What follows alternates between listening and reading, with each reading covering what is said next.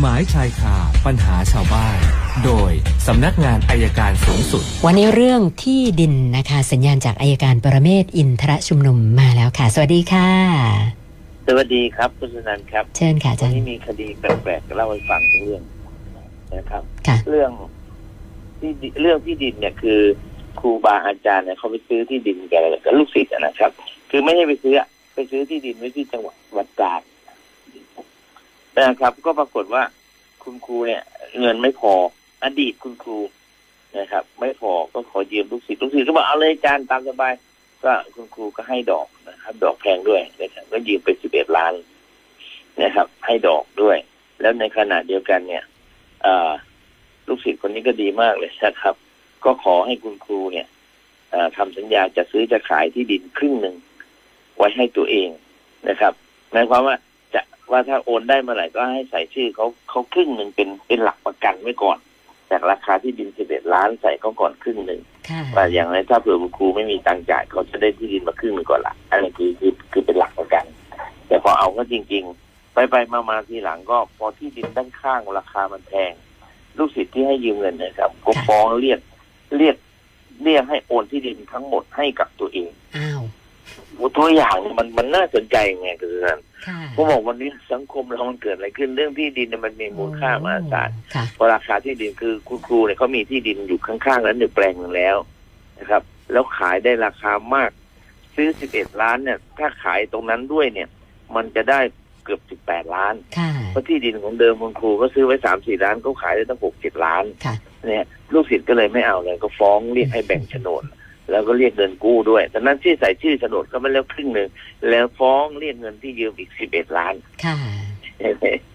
เออ ก็ฟังดูแล้วมันก็แปลกดีก็แต่ก็ฟ้องสักครึ่งหนึ่งผมก็ไม่ว่าอะไรนะครับ แต่ว่านี่ก็ฟ้องผมเออนี่สภาพอย่างนี้มันเกิดขึ้นจริงๆนะวันนี้มันไม่มีแล้วนะบุญคุณต้องแทนเนี่ยค่ะมันมีแต่แค้นต้องชำระกันอย่างเดียวเลยผมว่าลำบากสังคมไทยไปลำบากมากวันนี้ค่ะก็ยิ่งเห็นเรื่องเด็กสีนักเรียนใจเมื่อวานที่สมานสามัคคีกันลุมกันตื้บลุมกันตี แล้วก็สามัคคีก็ใช่อะแต่ผมว่ามันมันดูมันแปลกๆแบบกระทืบเพื่อนกัน แล้วก็ตกตกไม้ตกมือมันต้องมีมาตรการอะไรบังคับบ้างนะครับ สังคมเราอยู่ยากเหลือเกินวันนี้ ก็ไม่รู้จะอยู่ยังไง ก็ฝากเห็นข้อคิดอย่างนี้แล้วพูดอะไรไม่ออกระหว่างอยากฝากถึงถึงท่านที่ผู้ฟังทั้งหลายบอกต่อจากนี้ไปมีสติให้มากขึ้นอย่าทำสัญญาอะไรกับใครก็ดู ซื้อรถซื้อราจะค้ำประกันใครก็อย่าทำนะครับ ยืมเงินใครก็เขียนให้สัญญาให้ชัดเจน เพราะทุกอย่างมันพร้อมจะมีเรื่องตลอดเวลา แล้วคดีมันมากจริง ๆนะครับ มากกันแบบไม่มีการประนีประนอมกันเลย ก็ฝากไว้เท่านี้นะครับสำหรับคนที่จะเอ่อทำอะไรร่วมกัน ฝากไว้แค่นี้ครับ คุณสุนันท์เชิญนะครับ คุณสุทัศน์ค่ะอาจารย์บอกว่าขับแท็กซี่ก็เจอเรื่องแปลกๆนะคะก็คือไปรับผู้โดยสารคนหนึ่ง พอไปถึงที่หมายเนี่ยผู้โดยสารบอกว่าไม่มีเงินสดนะ เอาอย่างนี้ขอเลขที่บัญชีโชเฟอร์ เดี๋ยวจะโอนเงินให้ ปรากฏว่าก็ให้เลขที่บัญชีเขาไปก็ไม่ได้คิดอะไร เขาเอาเลขที่บัญชีของโชเฟอร์เนี่ยค่ะไปหลอกขายบัตรคอนเสิร์ตในอินเทอร์เน็ต เสร็จแล้วมันมีคนอ้าวโอนเงินเข้ามาในบัญชีของโชเฟอร์นะตอนเนี้ยสองคนนะคะ ซึ่งหนึ่งในสองเนี่ยก็เอ่อติดต่อมาหาคุณสุทัศน์ แล้วก็เดินทางไปหาเจ้าหน้าที่ด้วยกัน มีการส่งมอบคืนเอ่อเงินจำนวนครับ5,000 บาทให้เรียบร้อย ทีนี้เขาบอกมันยังเหลืครัอบผู้เสียหายอีกหนึ่งราย ยังไม่มาแสดงตัวรายนั้นก็อีก 5,000นะทีนี้ก็เลยสงสัยว่าเกิดรายนั้นเขาไปแจ้งความดำเนินคดีเนี่ย คุณสุทัศน์จะผิดอะไรไหมแล้วควรทำยังไงดีคะอาจารย์ ก็ก็ถ้ามันมีหลักฐานอยู่ในเรื่องนี้ว่ามีการเจรจาอย่างนี้แล้วนี่พอรอดตัวคุณสุนันท์ค่ะใช่ไหมคือถ้าเขาเรียกเรื่องนู้นไปแล้วก็เอาเรื่องนี้ไปชี้แจงว่ามันเป็นอย่างนี้อย่างนี้นะครับ ก็ไม่เป็นไรครับใจเย็นๆ คือความจริงก็คือความจริงนั่นแหละ อย่างที่เขาพูดพูดกันแหละคือใจเย็นๆแต่เราทำไปแล้วเรื่องนึงเดี๋ยวเราก็ชี้แจงได้ครับ ค่ะ คือเลขที่บัญชีสมัยนี้ให้ใครส่งเดทก็ไม่ได้เลยใช่ไหมคะอาจารย์ อะไรที่เป็นรหัสส่วนตัวนะครับมันไม่ได้ไม่ให้เลยนะครับ วันนี้บัตรประชาชนก็ไม่ให้ค่ะจะขอสักสองตัวสามตัวก็ไม่ให้ ขอเลขอะไรก็ไม่ให้เลยครับ อันตรายมากครับ ค่ะ คุณสุภาวดีก็ติดตามข่าวชาย ที่ป่วยเป็นโรคไต เสร็จแล้วก็ใช้โลกครับโซเชียลขอรับบริจาคเงินเพื่อจะรักษาตัวนะคะ โอ้ปรากฏครับว่ามีคนบริจาคให้หลายแสน แทนที่จะเอาไว้รักษาตัวนะคะ เอาเงินให้ภรรยาไปซื้อรถไปซื้อโทรศัพท์มือถือ เขาก็เลยสงสัยว่าเรื่องเนี้ยมันจะมีความผิดอะไรไหมคะ เงินที่บริจาคให้เนี่ย ถ้าเราจะเอาคืนครับเนี่ยจะได้หรือเปล่า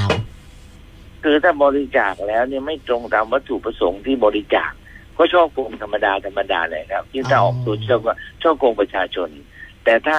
รับบริจาคแล้วไปใช้ตามวัตถุประสงค์นะครับ ไม่เอาเงินไปใช้อย่างอื่น อันนี้เป็นบริจาคได้ครับ ไม่ผิด แต่ถ้าถ้าใช้วัตถุประสงค์ผิดแล้วครับค่ะหลอกเขาครับ ค่ะ คุณอุไรสอบถามกรณีมีปัญหากับบุคคลคนหนึ่งนะคู่กรณีไม่ได้โพสต์ด่าตนผ่านโซเชียล แต่เขาบอกว่าเข้ามาด่าในแชทแล้วด่าแบบด่าพ่อล่อแม่เลย มีข่มขู่ต่างอืๆมนานาด้วย ถามว่าจะเอาข้อความในในแชทเนี่ย ไปแจ้งความดำเนินคดีเอาผิดได้ไหมคะอาจารย์ ได้ครับ แจ้งไปก่อน พวกนี้ไม่ค่อยรู้เรื่องนะครับ พอไม่โดนเขาก็ไม่รู้ต้องต้องเอาให้โดนให้เข็ดค่ะค่ะ ท่านต่อไปคุณหนึ่งนะคะ บอกว่าเลิกกับสามีมาสามปีกว่าแล้ว ตอนหย่ากันเนี่ยก็ตกลงกันว่า เขาจะต้องจ่ายค่าเลี้ยงดูลูกเดือนละห้าพันบาท ปรากฏว่า พอเอาเข้าจริงนี่นานๆให้สักพันหนึ่งนะคะแล้วก็หายไปเลยนะก็เลยปรึกษาคมารับว่าถ้าจะฟ้องร้องเนี่ย จะต้องทำยังไงบ้างคะอาจารย์ฟ้องไปพบพนักงานอัยการก็ได้ครับอัยการคดีเยาวชนเนี่ยเขาจะดำเนินการให้ หรือไม่ก็ป่าไปที่ศาลเยาวชนหาทนายแถวนั้นที่เขามีอยู่ผู้ผู้ที่ปรึกษากฎหมายเขาก็ดำเนินการให้ได้ครับ ค่ะ คุณไพฑูรย์สอบถามเข้ามาทาง Facebook นะคะ บอกว่าถอยรถออกมาได้หนึ่งคันนะโอ้ตายผ่อนไปได้เดือนเดียวเองนะคะ ปรากฏว่าตอนนี้มีปัญหาส่งต่อไม่ไหว ก็เลยอยากจะทราบว่าถ้าเราจะเอารถไปคืนไฟแนนซ์เราถอยออกมาได้แค่เดือนเดียวเนี่ย มันจะมีปัญหาอะไรยังไงไหมคะอาจารย์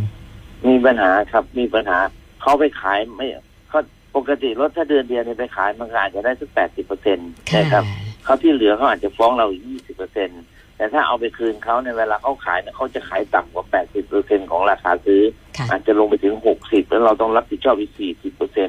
อันเนี้ยเหนื่อยมากเลยครับ ซื้อซื้อรถแถมไม่ได้รถแถมเสียค่ารถอีกครึ่งหนึ่งต้องระมัดระวัง ถ้าทางที่ดีเนี่ย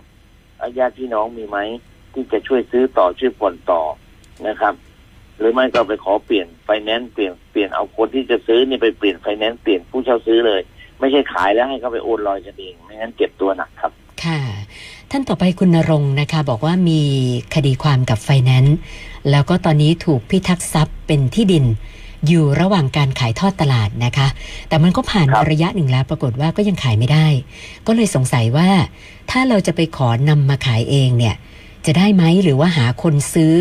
นะแล้วพาไปซื้อเองเนี่ยจะได้หรือเปล่าต้องทำยังไงคะอาจารย์ ต้องไปติดต่อที่กรมบังคับคดีเลยครับถ้าเราจะซื้อเองเนี่ยเราต้องถ่ายถอน เราจะขายเองเราต้องถ่ายถอนกัน การยึดทรัพย์ผลถ่ายถอนการยึดทรัพย์เราต้องเสียค่าธรรมเนียมอีกสามเปอร์เซ็นต์สามต้เปอองร์เสีเซ็ยนอีต์กนะเสียอีกสามเปอร์เซ็นต์นะอืมค่ะนะวันนี้เข้ามาทั้งหมดหกคำถามค่ะอาจารย์โอเคครับ เดี๋ยวอีกวันหนึ่งพรุ่งนี้ ได้เอ้ค่ะยสองสองวันวันค่ะสองวันวันนี้วันพุธนะคะโอเคครับแม่พูก็ลืมแล้ววันมันไปเร็วเหลือเกิน โอเคครับ สวัสดีครับ คุณสุนันท์ครับ ขอบคุณค่ะ สวัสดีค่ะอายการปรเมศวร์อินทรชุมนุมค่ะ กฎหมายชายคาปัญหาชาวบ้าน โดย